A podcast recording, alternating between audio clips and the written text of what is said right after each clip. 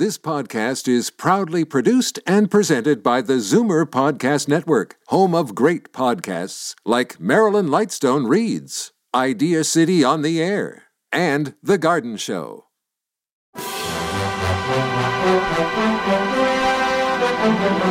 It's Zoomer Radio's Theater of the Mind with Frank Proctor. Open your mind as we fill your head with amazing thrills, chills, and laughs. Theater of the Mind. The best love programs from radio's golden age. Only on Zoomer Radio. Now, here is your master storyteller, Frank Proctor. Well, thank you, and welcome to the show. You know, it's been some time since we've checked in with the program Bold Venture, which starred Humphrey Bogart and Lauren Bacall. So I've added some new episodes for us to enjoy. Just let me refresh a little bit here. Bold Venture was a transcribed syndication by Ziv Corporation. There were 78 30 minute episodes produced for release with the premiere March 26 of 1951. This was the first radio program starring Humphrey Bogart, who resisted doing live radio shows because of the time involved. And since this series was transcribed, he accepted the offer. Humphrey Bogart plays the part of Slate Shannon, hotel owner and owner of a boat called the Bold Venture. He was ready to rescue a friend in need or hunt down an enemy. The setting for the series is Havana, Cuba. Other regular cast members include his wife, Lauren Bacall, who plays the part of Sailor Duval, and Jester Hairston, who plays the part of King Moses, a calypso singer. Music was supplied by David Rose and his orchestra, and scripts were written by Morton Fine and David Friedkin. Each script was a pure bogey and baby script style.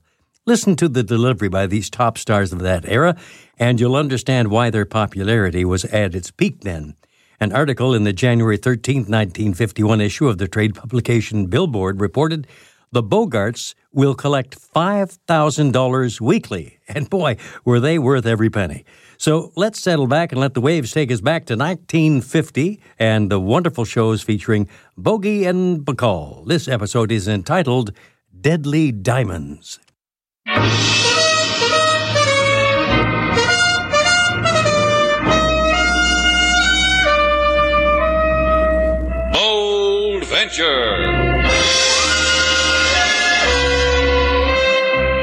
Adventure, intrigue, mystery, romance, starring Humphrey Bogart and Lauren Bacall. Together in the sultry setting of tropical Havana and the mysterious islands of the Caribbean. Bold Venture.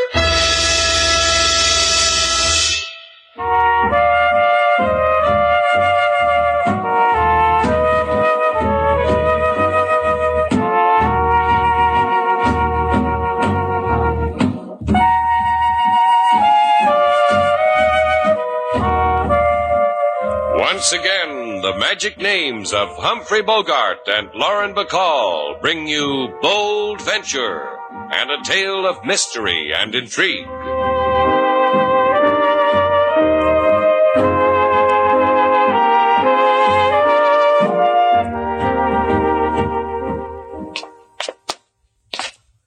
Come on, Slate, stop dragging.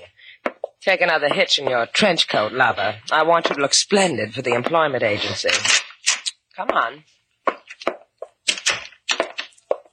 Senor Bonomo of the employment agency Bonomo's. Don't open your mouth, senorita. Close it for me. Oh, you like the tight lip type, huh? Shut the mouth, please. Ah, devastating. What a third floor upstairs mate you will make. I got the upstairs. If only I had the third floor. Look, Buster, what are you building? We... The uh, man with the wasp waist, the trench coat, senorita. What is it, your agent? You need no agent with me, baby. Look, honey, baby, you called us, remember? You saw our ad for a hotel clerk in El Shopping Gazette, and you called us. You are Senorita Duval, and this peddler is Senor Shannon? Bonomo, baby, you better come up with a hotel clerk or I'll have you bobbing for dills in that pickle jar over there. You take pickle clients. For you, they are free. Help yourself while I show you the photograph of the clerk I have chosen for you.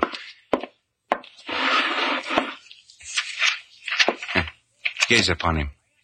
I ask you, gaze. Mmm, yummy. Not the pickle sailor. He means the guy in the picture. If you like him, I'll buy him for you. Well, Mmm. Look at the experience he's had, babe. The best hotels and that zippy mustache. I bet he's a doll with a hotel register. And for you, he will work for cakes and nickels if I have to beat him. you made a sale, Bonomo. Have him over at Shannon's place at six this evening. Let's go, sailor. You're gonna eat that pickle walking back of me, huh, sailor?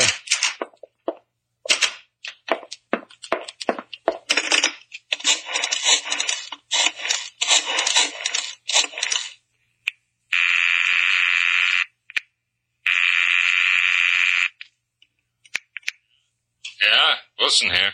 Senor Wilson, I got you the job. How I had to beg, to plead, to crawl on my knees. Honest Injun, Bonomo, where? At Shannon's place. Stay on your knees, kid. Shannon's place, huh? You don't know what you and Shannon have just done for the world, Bonomo. You've just made it a worse place to live in.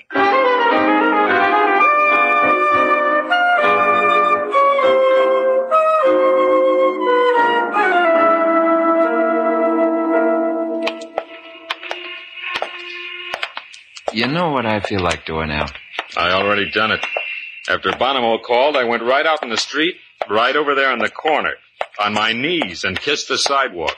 Well, look what we got, Bobby. Someone to smuggle us the stuff, a place to fence, a dream setup. Yeah. A place to fence the stuff. Shannon's place. Me, a clerk in Shannon's place. It's a way to start out, kid. Bottom rung. You'll liable to wind up owning the place. You, me, and girlfriend May. Don't worry about May. She'll do her job from Key West okay. I know, I know.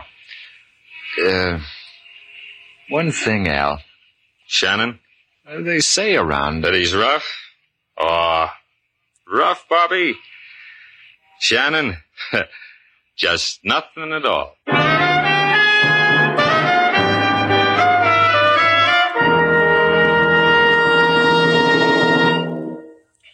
Now, the thing you have to understand, Mr. Wilson, is that Oh, this... sure, sis, I understand. But you tell me anyway. I'm a peachy listener. Yeah, we like that in our hotel clerks, don't we, Sailor? I'll tell you another thing I like, Wilson. I like you to call Sailor here Miss Duval. That is, until you get the hang of things, huh? Oh, with an employer like her, Mr. Shannon, I could get the hang of this place in a long minute. Yeah, that's what I said. You're fired. Slate. Slatey. Mr. Shannon. Boss man. Yeah, what do you want? Let's not be hard on the boy. Let's consider for a moment how you got this hotel. Yeah, that was different. Yeah, well, let's tickle the past later, huh, kid? Here comes a customer. Let's watch your boy clerk handle him. Make it live, Wilson. This is it. You're on your own, lad. And you'll be impressed. I cross my heart. You'll be impressed. Uh, welcome, sir. A heartfelt welcome to, uh, This is the place of Shannon. you named it, mate. This is Shannon's place. What can it do for you? When I got off my ship, La Princesa, a man from a cab on the docks, he said to me, Shannon's place. They wait for you, Cadillo. I take you for nothing. This he said to me. You, and uh, got something that'll make us believe he said all that? in this packet in oilskin You made us believe, Senor Cadillo. Give it to me. for three thousand pesos, senor. The price of my poor little pocket that has slept under my head through so many loud oceans. Three grand, huh? You got bargains, mate. Give it to him, Mr. Shannon. Three grand and a tip for his trouble. You bring a flair to the hotel business, don't you, Buster? Yeah, that I do.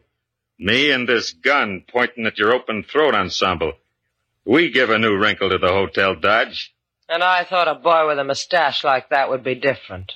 You got three grand, Slate? He's got it. In the safe. I used up my rest period to tote up all the dough the current guests left for safekeeping in your tin can, Shannon. I must send this little anecdote into the Hotel Owners Association. It'll pique them.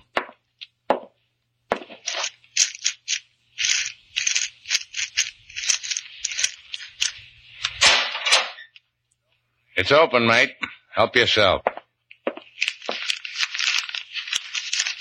Happy, Senor Cadillo? Oh, see, see, I, I never expected. No one hardly ever does. you know what I just did for you, Shannon? I made you a hero. You call the cops and tell them how you shot a thief dead. With me as a witness, you were just born to be a hero.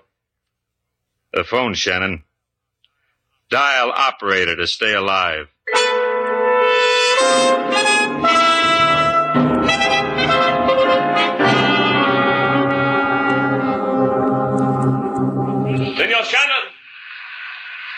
Senor Shannon! Make it good, kid. Mr. Vall shot in the back by my gun's not pretty to think about. Senor Shannon! Where are you? Out here on the patio, Inspector. Ooh, you smart fellow, you. We're staying alive and happy today, aren't we? aren't we, sis? Bully for us. Ah, Senor Shannon, Senorita Duval. My greetings from me to you. And to you too, senor. But, por favor, I have not had the pleasure of getting acquainted with you. I'm a friend of Shannon's. Of Mr. Vall's, too. Then you are a friend of mine.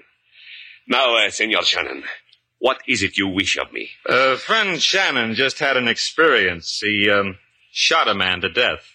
Shot a man to death? Is he tweaking my proboscis, Shannon? Is he? Tell him. Uh, well, I, I couldn't help it. This sailor, this guy came in, tried to rob the safe. I saw it all, Inspector. The sailor pulled a gun. Shannon was a hero. That's the way it happened, huh, Mr. Vall? I, uh, can't hear you, Mr. Vall. Just the way you said it. In the lobby, see? A dead man. A kill to death man.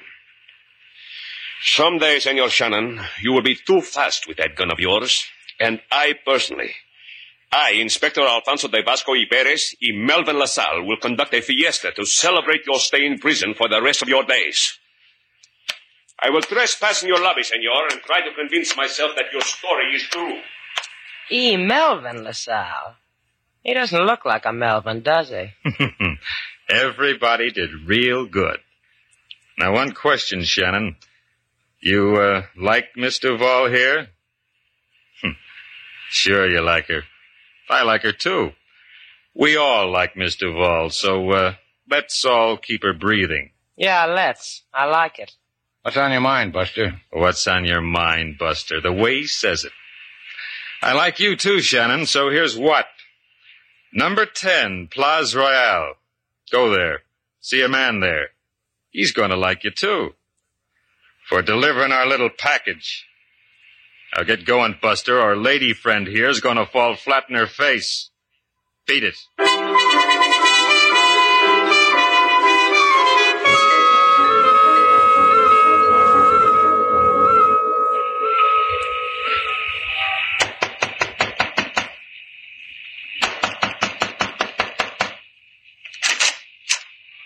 You're Shannon, huh?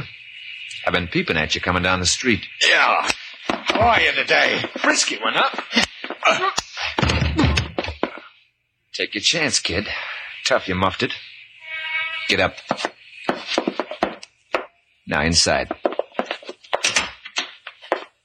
You're having a bad day, huh? Let's try all over again. Now, one more step, Shannon, you'll die from bullets. You got something in your pocket for me? Yeah. Here, catch it. Ah. Now I gotta wait till you wake up. So we can take a boat trip together. Me, you, package. We'll have a lovely time.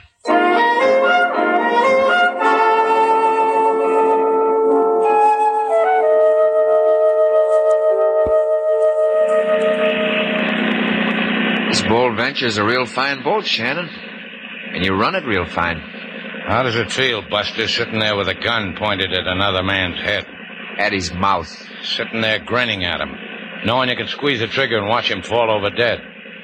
Gives you something to latch onto, doesn't it? Makes you feel good. Shut off the motors. Like you said, I could watch you fall over dead. That island ahead? Like a thousand others in the Keys. Small, but oh my. That package strapped good and tight, Shannon? Why don't you give this up, big man? That island's a hundred yards from here. When you jump, I'd swim for it. Next one's about a mile. A mile with sharks. So I'd try for that one. One more thing. You sit on the beach and you wait for a gal in a rowboat. Her name will be May. Then you'll be in business. Jump. Jump, Shannon.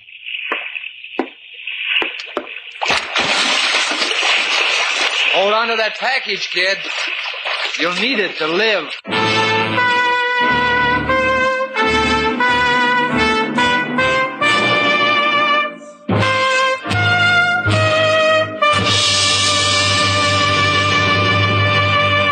We'll take a little break. This is Theater of the Mind. Programming on WMKV is supported by the Knolls of Oxford. The Knolls of Oxford is now building new spacious cottages in their development Redbud Trace on campus. The Knolls offers an active retirement with all the benefits of a college town. More information about the new Redbud Trace cottages and the entire Knolls campus is available at 513-524-7990. That's 513-524-7990. And now back to Bold Venture. Now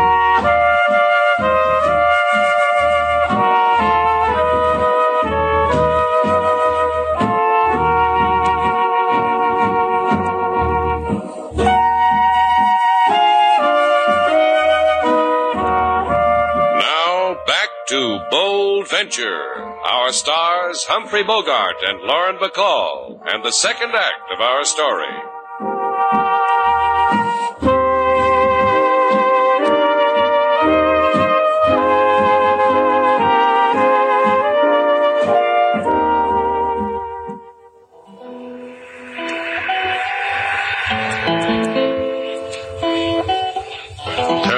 To make happy with that guitar, honey. You heard the man, King. Sing something happy. How can I have such a song while he is pointing a gun at me? Try real hard. Sing. Better do what he say, King. Because you say so, Miss Sailor. The man with gun or a happy tune. Oh, bury me not on the lone sand dune. Why, such a man is on the loose when there's furnished rooms in Havana caboose. funny music, funny man. Uh, uh, lying here on your patio, sis? Nice. Uh, you know something? Yeah, I know something. Thirty days has September, April, June, and November. Choose your month and drop dead. February is nice. It only has 28. You see right here? It's a funny bone. You tickle right there. Al. Ah, here's our boy, sis. Hiya, Bobby. Good people, good, good people. Where's Slate? I saw him last doing a six-speed Australian crawl through the briny. Going good, too. That boy's a swimmer, I tell you. Went okay, huh? A beaut. All we do now is wait. About six hours, I'd say. What about May? I suggested February. Okay, May. Ain't she the one, Bobby? She quips. It's nice for a girl to know how to quip. They're few. Don't worry about May. She'll show. She'll handle her part of it fine. Ramirez? Six hours from now, I said it. He'll show up at the island with his fifty grand. His business is diamonds. Our business is fifty grand. We'll take the bold venture back to the island and collect it later. Answer a girl a question, huh? What's going to happen to Slate? Slate's not coming back. Not now. Not tomorrow. Not ever. You like that? I'm your new boss. Honey, you see that, Al? Slugged me. I got a girl with tiger blood. Golly, I'm lucky.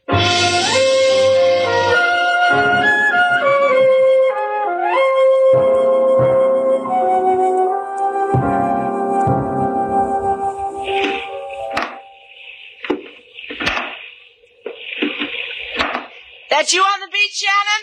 Or just somebody I dreamed last night? Going to Havana, lady?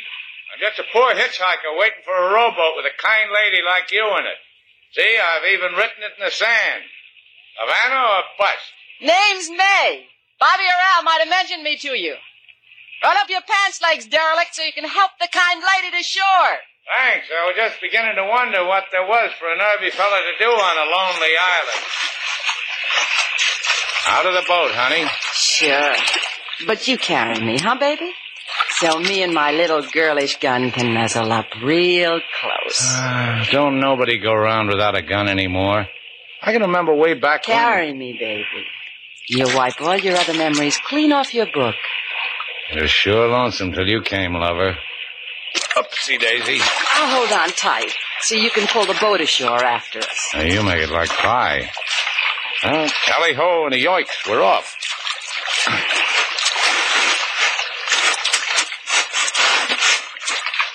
I did that good, huh?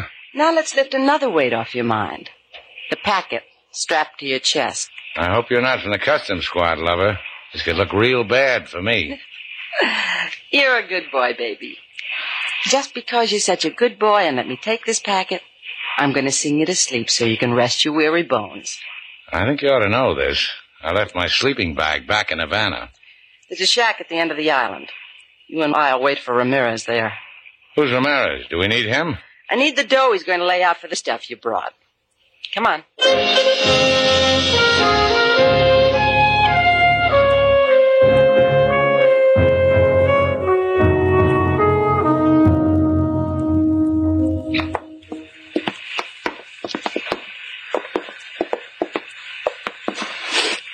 This is it, Al.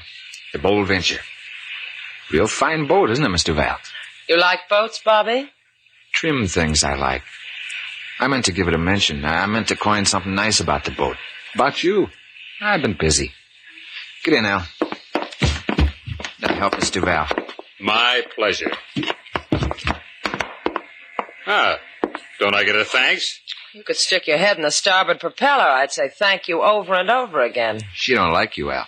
The port propeller's nice, too. It slices thin. Hundred percent tiger. We need that comedian anymore, Bobby. Uh, your friend, Al. Yeah, my friend Al gets in your hair, huh? Come on, Bobby. Wait a minute. You going off your rocker, Bobby? Now listen to me, listen. Oh! That's how it's done, Miss Duval. A wave goodbye to Al so we can sail away to a collection in Key West.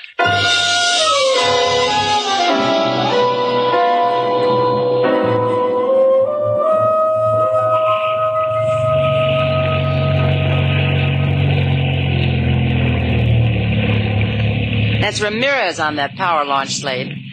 Go shake his hand, give him the diamonds, and bring back the 50 grand he'll shower on you. From here to Ramirez boat, a bright fella could think of something. The heater's still on your back. Ramirez will have his on your eyes. You, uh, bright enough to think yourself out of that? Uh, everything just went dull. Goody. Go on. Ramirez is waiting.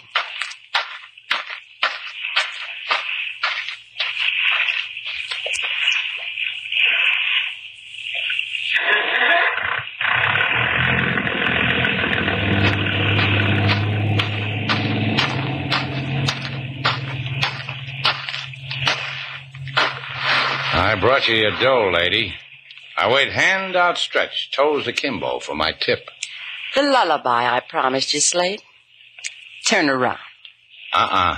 I want to watch. Unless you can stop a bullet with your teeth. Turn around.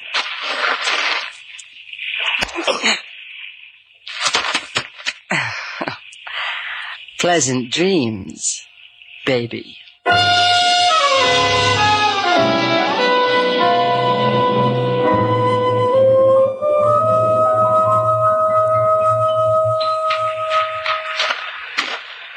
This the island where you dumped Slate? I told you. I let him swim for it. See that shack, love? It's the pot at the end of the rainbow. Let's skip to it, hand in hand. May? May? I'll be right up, Bobby. I'm just freshening up for you. I shouldn't have bothered. Huh, Bobby? Look, May. You want Bobby? You take Bobby. I ain't greedy, May. I'm just. You ain't a lot of things, baby. You go slumming in Havana, Bobby? That way you got a memento like that? Yeah. Precious, isn't it? Bobby scum. You listen to me. All I got to listen to is your thank you when I ease fifty grand off you. Kiss me with it, May. You take me too, or you get nothing. You're clumsy, May. You say the wrong things. The dough. I'm asking like a gentleman. The dough. Here. Take it. Take it. Leave me alone. Whatever you say, May. She hit her head on the edge of that table. It's it's bleeding. She, she looks. Yeah. She's liable not to pull through. Now, let her alone, Tiger Girl. I got a better way for you to use up your gentle. I'll show you in Miami.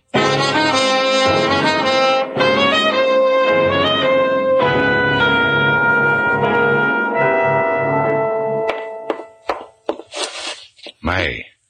May, can you hear me? Oh, oh. What happened? I'm giving you something, Slate. Look, kid, you've been hurt. You need help. They, Bobby, your girl, they went to Miami Beach. That's what I'm giving you. Where in Miami Beach? House on Collins Avenue. Ten twelve. Get him. Get Bobby for me. Kill him for me.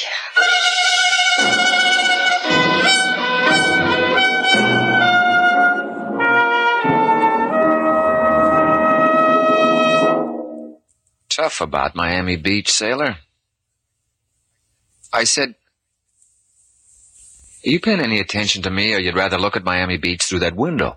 Just watching for the cab. Cabs ring doorbells. Come here.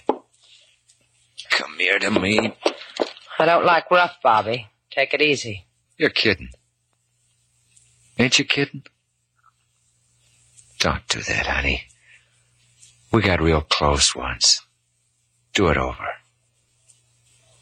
I said do it over.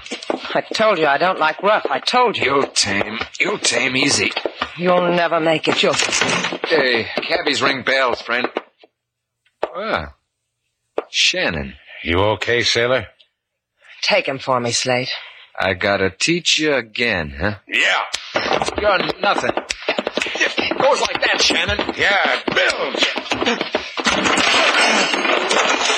Stop it! Stop it! You finished? You finished now? It's all over, sailor. What about that girl back at the key? I, I sent a doctor to her. He'll take care of her. Take me home, Slate. Sure. And on the way, we'll tell people about this guy here. Let's go to Havana, sailor.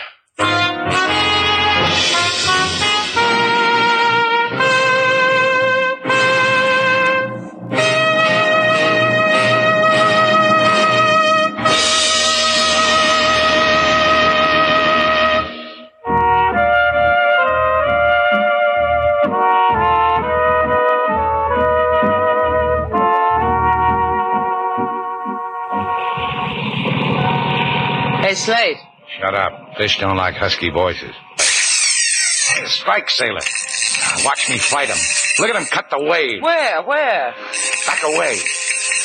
He'll be on your dinner plate tonight. Ah, this is a smart cookie. He knows when to give up. He's not even fighting me. Get the gas, sailor. On my dinner plate, huh? You've hooked a hat. A straw hat. Those Panamas will give you a lot of fight, sailor. Give it to me. Six and seven eighths. Knucklehead. You didn't even get the right size. Oh, don't pout, Slate. Come here. See? You've got one who'll never get away.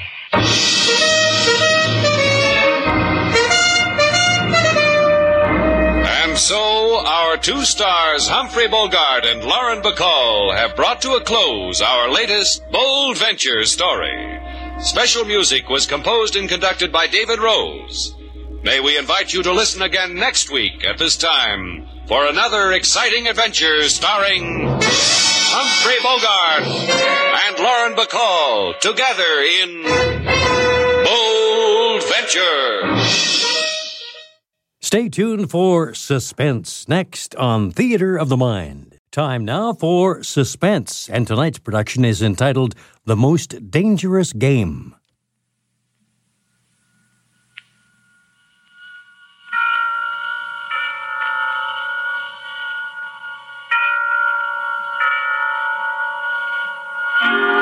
Suspense.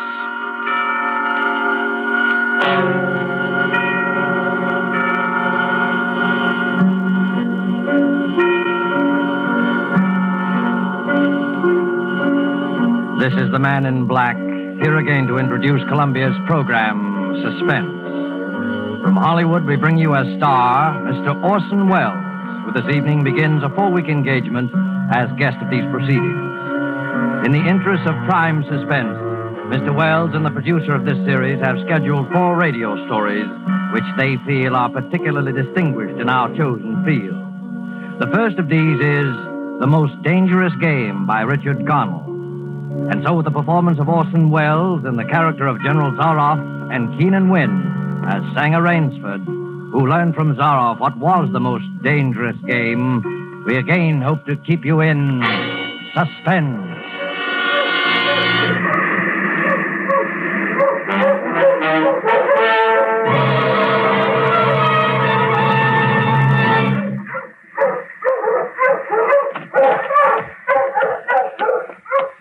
Haven't much time.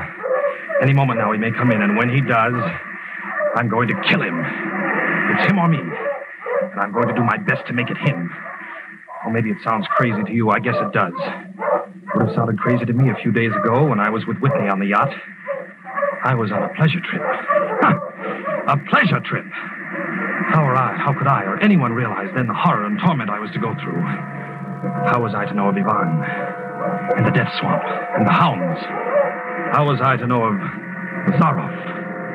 Think of it. It was only four nights ago that the ship went down. We've been talking about this island, Ship Trap Island, Whitney said it was called on the charts. I was sleepy and started on down below to turn in. I was mixing myself a nightcap when I looked up and saw it. A tremendous reef racing at us out of the fog. I screamed out a warning, but it was too late. We were right upon it.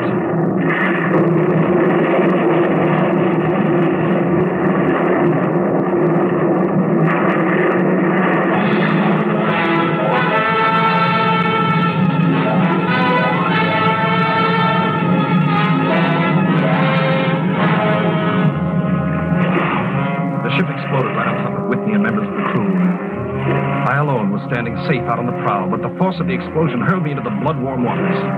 Terrified at the suddenness and surprise, my stomach weak and sick at the thought of the others. The sea was eddying furiously around the sinking remnants of the ship. And a certain cool headedness came to me and made me swim desperately away, or I might not have lived to go through the horror which was soon to come. I struck out to the right in the direction of the island about which Whitney had been telling me.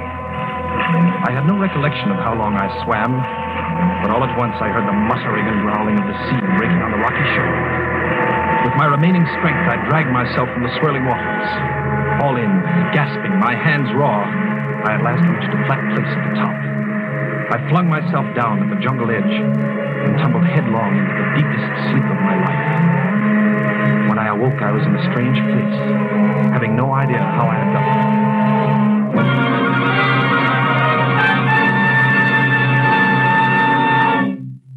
Ivan, our friend seems to be awakening. I. Where, where is this? Where am I? Do not Where's be alarmed, my friend. My man Ivan found you out on the cliff. Brought you here to be taken care of. Oh. Well, thank God there's life on this island. I hardly believed. Few people do. Yes, you are quite safe here in my castle, Mr. Uh, Rainsford. yes. Rainsford. I'm Sanger Rainsford of New York. Rainsford? Sanger Rainsford? Yes. Well, it is indeed a very great pleasure and honor to welcome you, Mr. Sanger Rainsford. You're the celebrated hunter, are you not? Yes, yes. You know me? Uh, by reputation only. I've read your book about hunting snow leopards in Tibet, you see. My name is General Zaroff. I am not English, Mr. Rainsford, but I went to a good school. Perhaps you recognize the colors of my tie. No, it makes no difference. I've lived too long in the jungle to be a snob. Well, I. Uh, well, I can't tell you how happy I am to meet you, General. and I can't tell you how happy I am to meet you, Mr. Rainsford. But come, we shouldn't be chatting here. We can talk later. You must be hungry. Yes, I am rather. Uh, uh, uh, what? Uh, Ivan thought you'd like a robe. He's drying your clothes for you. Oh, thank you. Ivan's an incredibly strong fellow, but you mustn't mind his looks. His ears were cut off in battle, and he has the misfortune to be deaf and dumb. He is sensitive about his appearance. A simple fellow, really, but I'm afraid a bit savage. Oh? He's been in our family for years. Follow Ivan, if you please, Mr. Rainsford. I was about to have my luncheon just before you awoke. We can have it together now. Does the robe fit you all right? Oh, yes, yes, perfectly, thanks. I'm so glad. You uh, have quite a collection of heads here lions, tigers, Mm. elephants, moose, bears. Ah, I don't believe I've ever seen a more perfect specimen. They are nice. I take great pride in them. You have good cause. Coming from you, Mr. Rainsford, that is a great compliment. Here we are. You sit over there. Thank you. Not at all. all. Right, Ivan? We do our best to preserve the amenities of civilization here. Please forgive my any lapses. Of course. Yes. Well off the beaten track, you know. Uh, Shoo Shoo. Shoo Shoo. Shoo Shoo. this is my little pet, Mr. Rainsford. As a hunting falcon, Shoo is of no further usefulness in the field, but I am fond of its company. My not little sweetheart. Patience, my darling. I know you're hungry, my dear. We hunt tonight. Your uh, your heads are really remarkable, General. That uh, that Cape Buffalo is the largest I've ever seen. Ah, yes, that fellow. He's a monster. Did he charge you? Hurled me against a tree, fractured my skull, left me the scar. And I got the brute. I've uh, I've always thought the Cape Buffalo is the most dangerous of all game. Uh, no, no, you're wrong. Wrong, sir. The Cape Buffalo is not the most dangerous game. Ivan, the wine. Uh, how does he understand you? He reads my lips. Think you like this champagne, Mr. Rainsford? Ivan chills it expertly. Uh, no, no, the, the Cape Buffalo is not the most dangerous game. Here in my preserve on this island, I hunt more dangerous game. Oh, is there big game on this island? The biggest. Really? Oh, it isn't here naturally, of course. I have to stock the island. Uh, what have you imported, General? Uh, jaguars? Jaguars. I hope you like filet mignon, Mr. Ray. I do very much, thank you. Uh, is it jaguars, General? No, no, no, no. Hunting jaguars ceased to interest me some years ago. I exhausted their possibilities, you see. I... No thrill left in jaguars, you understand? No real danger. I live for danger, Mr. Rainsford. we will have some capital hunting, you and I. I shall be most glad to have your company. Yes, but I'll tell you, you'll be amused. I know. I think you may say in all modesty that I've done a rare thing. Yes, I've invented a new sensation. May I pour you another glass of champagne, Mr. Rainsford? Thank you, General. God makes some men poets, some he makes kings, some beggars. Me, he made a hunter. My hand was made for the trigger. My father once said that. Made for the trigger. My whole life has been one prolonged hunt. I've hunted every kind of game in every land. It'd be impossible for me to tell you how many animals I've killed. Grizzlies in your Rockies, crocodiles in the Ganges, rhinoceroses in East Africa. In Africa, by the way, that Cape Buffalo hit me and laid me up for six months. Hmm. As soon as I recovered, I started for the Amazon to hunt jaguars, for I'd heard they were unusually cunning. they weren't. They were no match at all for a hunter with his wits about him, the high-powered rifle. I was bitterly disappointed. I was lying in my tent with a splitting headache one night. A terrible thought pushed its way into my head. Hunting was beginning to bore me. And hunting, remember, had been my life. I've heard that in America, businessmen often go to pieces when they give up the business that's been their life. Yes, yes, that's Uh, so. I, I had no wish to go to pieces. I, I- I must do something. Uh, now, mine is an analytical mind, Mr. Rainsford. Doubtless that is why I enjoy the problems of the chase. Oh, no doubt, General. So I asked myself why the hunt no longer fascinated me. You are much younger than I am, Mr. Rainsford, and have not hunted as much, but you perhaps can guess the answer. Now, what is it? Simply this. Hunting had ceased to be what you call a sporting proposition. It had become too easy. I always got my quarry. Always. It's no greater bore than perfection. Cigarette? no, thank you. Uh, no animal had a chance with me anymore.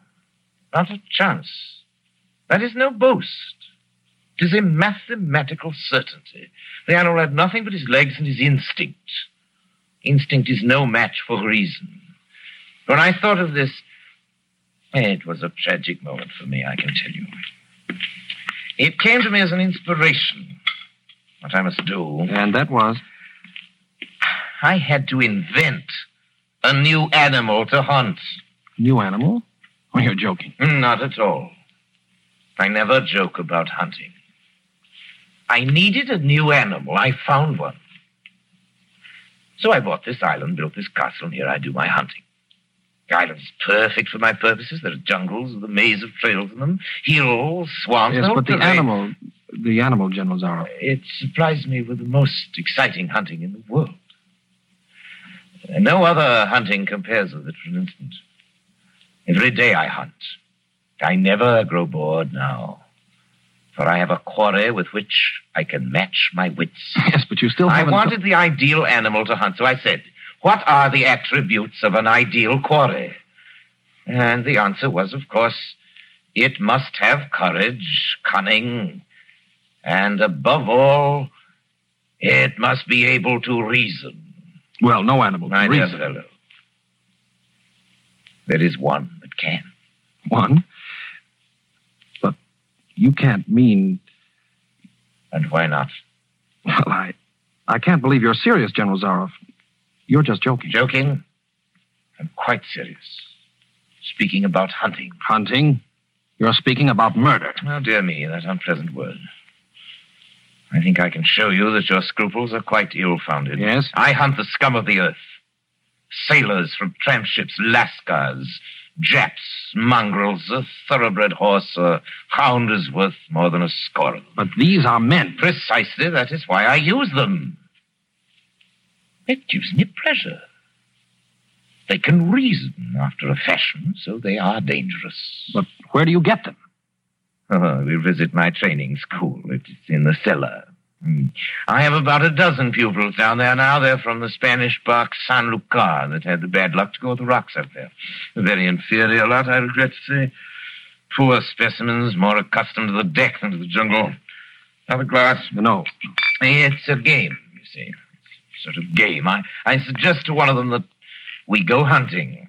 You give, I give him a supply of food and uh, an excellent hunting knife. I give him three hours start. I'm to follow, armed only with a pistol of the smallest caliber and range. If my quarry eludes me for three whole days, he wins the game. If I find him, he loses. Suppose he refuses to be hunted. Oh, I give him his choice, of course. He need not play that game if he does not wish to. If he does not wish to hunt, I turn him over to Ivan. Hmm, Ivan once had the honor of serving as official knouter to my old king, and he has his own ideas of sport. Invariably, Mr. Rainsford, invariably they choose the hunt. And if they win, To date, I have not lost. I do not wish you to think me a braggart, Mr. Rainsford. Many of them afford only the most elementary sort of problem, I assure you. Occasionally I strike a Tartar. Shoo remembers the Tartar, don't you, darling? Yes. Yes, he almost did win. I eventually had to use the hounds. See? Wait a moment. I'll open the window. Hello, boys! Rather good lot, I think. They're let out at seven every night. If anyone should try to get into my castle or out of it, something extremely regrettable would occur to me. Uh, but enough of this. Come, I want to show you a collection of heads I'm quite sure you've never seen before. You Join me in the library for coffee. I uh, hope that you will excuse me tonight, General. Oh. I'm really not feeling well at all. Indeed. I know what it is. My old complaint. Ennui, boredom. You need some excitement. Tonight we'll hunt. Hey, Mr. Rainsford. You and I. You're wrong, General. I won't hunt. I won't murder. As you wish, my friend. The choice rests entirely with you.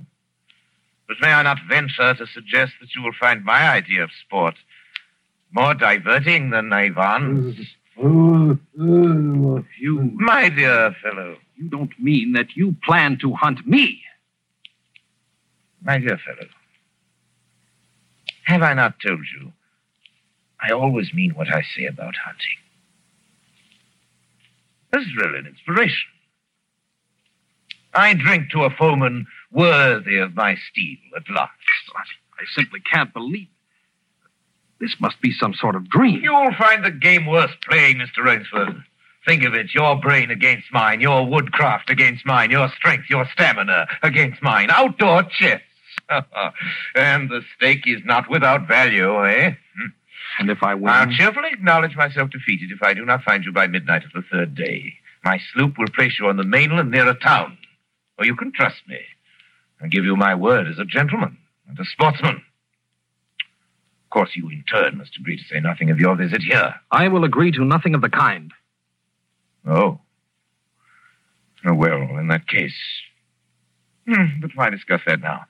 Uh, three days hence, we can discuss it over a bottle of Veuve Clicquot, unless. Uh... Well, your choice, Mr. Rainsford. I'm a hunter. You know my choice. Mm-hmm. Ivan here will supply you with hunting clothes, food, and knife. I suggest you wear moccasins. They leave a poorer trail. I suggest, too, that you avoid the big swamp in the southeast corner of the island. We call it Death Swamp. There's quicksand there. Well, I must beg you to excuse me now. We always take our siesta after our lunch. Don't we, Shoo Shoo? Come, my little pet. You'll hardly have time for a nap, I fear, Mr. Rainsford. Uh, you, you'll want to start, of course. I shall not follow till dusk. Hunting at night is so much more exciting than by day, don't you think? well, au revoir, Mr. Rainsford. Au revoir.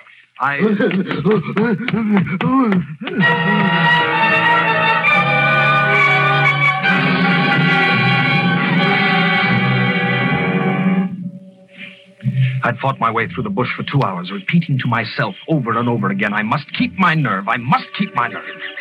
My whole idea at first was to put distance between myself and General Zaroff. And to this end, I had plunged along through the thicket, spurred on by the sharp growls of something very much like panic. Now I had got a grip on myself. I'd stopped.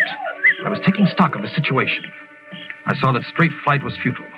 Inevitably, it would bring me face to face with the sea. Well, I'll give him a trail, I muttered. And I struck off from the rude path I had been following and into the trackless wilderness.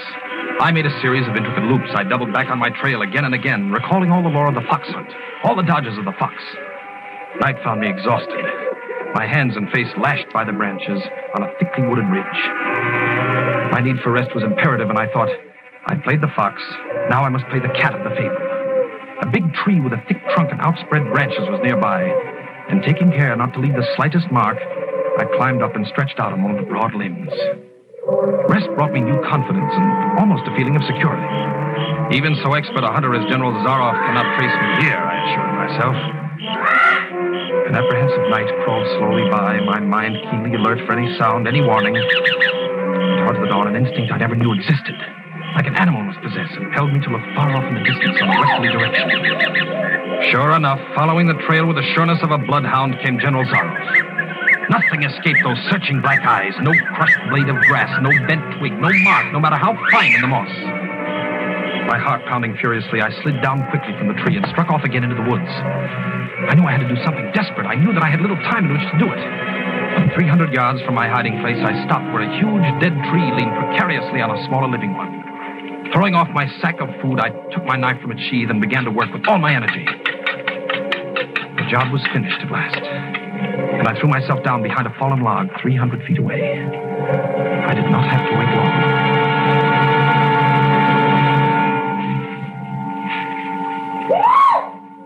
Shoo-shoo, shoo-shoo, patience. Patience, my darling. You'll be fed. Rainsford?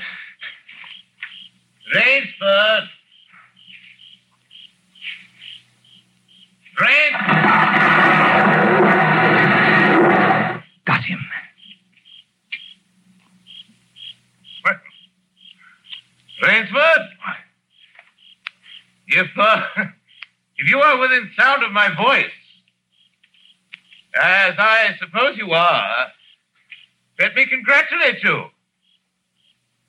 Not many men know how to make a Malay man-catcher. Luckily for me, I too have hunted in Malacca. You are proving interesting, Mr. Rainsford. Hmm. Very interesting. The tree brushed my shoulders. I jumped back. Going to have the wound rest. Very slight. I shall be back, Mr. Rainsford. I shall be back.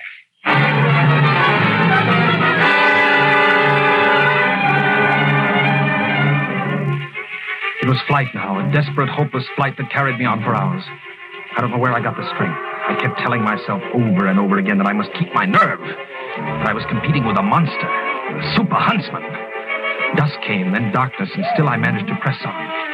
The ground grew softer under my moccasins. The vegetation grew ranker, denser. Insects bit at me savagely. Suddenly, as I stepped forward, my foot sank into the ooze. I tried to wrench it back, but the muck sucked viciously at my foot like a giant leech. With a violent effort, I tore my foot loose. I knew where I was then. Death swamp and its quicksand. The softness of the earth had given me an idea. I stepped back from the quicksand a dozen feet or so and began to dig. When the pit was above my shoulders, I climbed out and from some hard saplings cut stakes and sharpened them to fine points. These stakes I planted in the bottom of the pit with the points sticking upwards. As fast as I could, I wove a rough carpet of weeds and branches and with it covered the mouth of the pit. Then, wet with sweat and aching with tiredness, I crouched behind the stump of a lightning charmed tree. Oh, I knew Zaroff was coming. I could hear the paddling sound of his feet on the salter. Zaroff was coming and coming fast. He was not feeling his way along foot by foot. Crouching there, I could neither see him nor see the pit. I lived a year and a minute, frozen, every muscle tensed.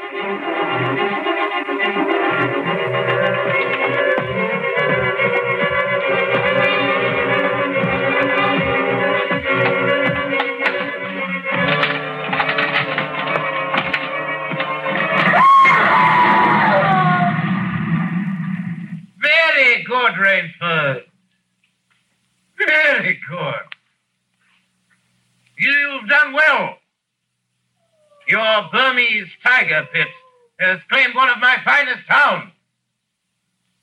Again, you score. I think, Mr. Rainsford, I'll see what you can do against my whole pack. I'm going back to get them now. Thank you for a most amusing evening.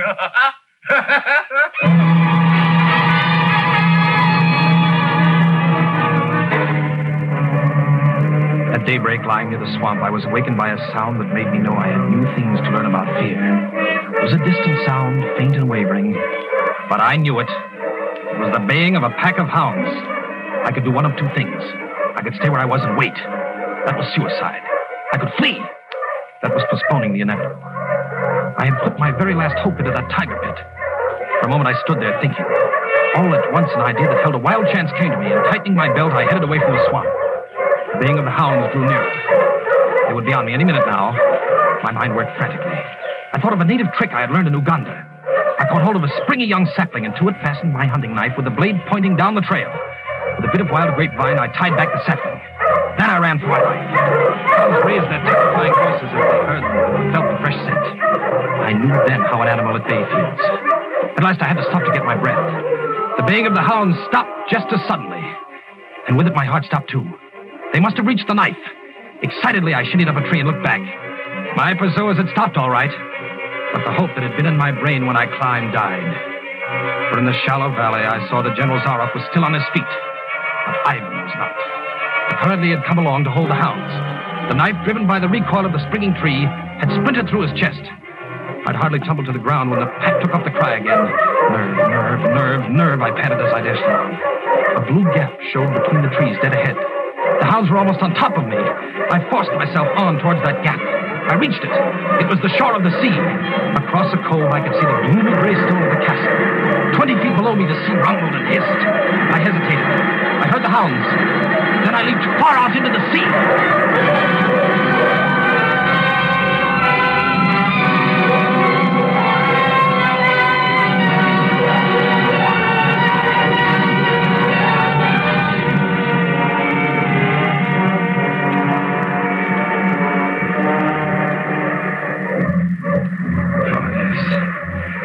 Sea was good to me. And I'm here safe in the general's bedroom waiting for him. Three days are up, and I've eluded him. But now I must go further. In a moment we will meet, he and I, and he will be unarmed. Only one of us is going to live. You understand that now?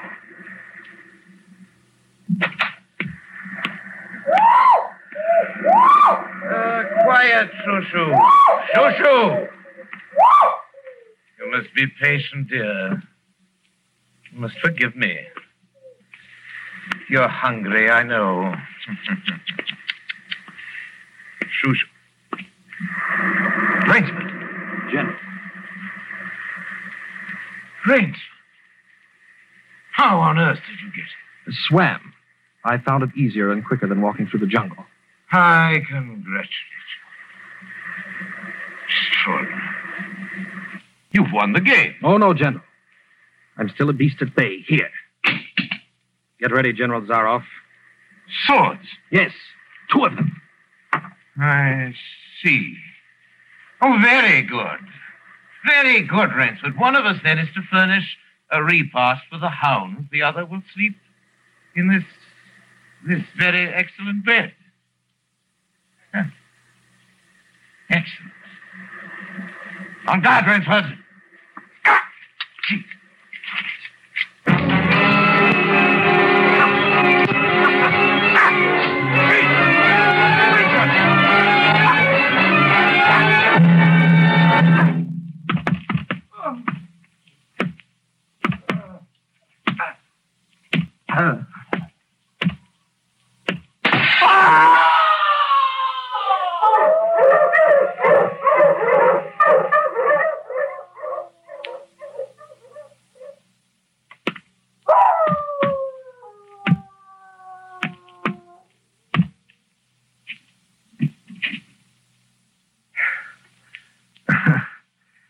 It was just as my late host said it would be. A very excellent bed.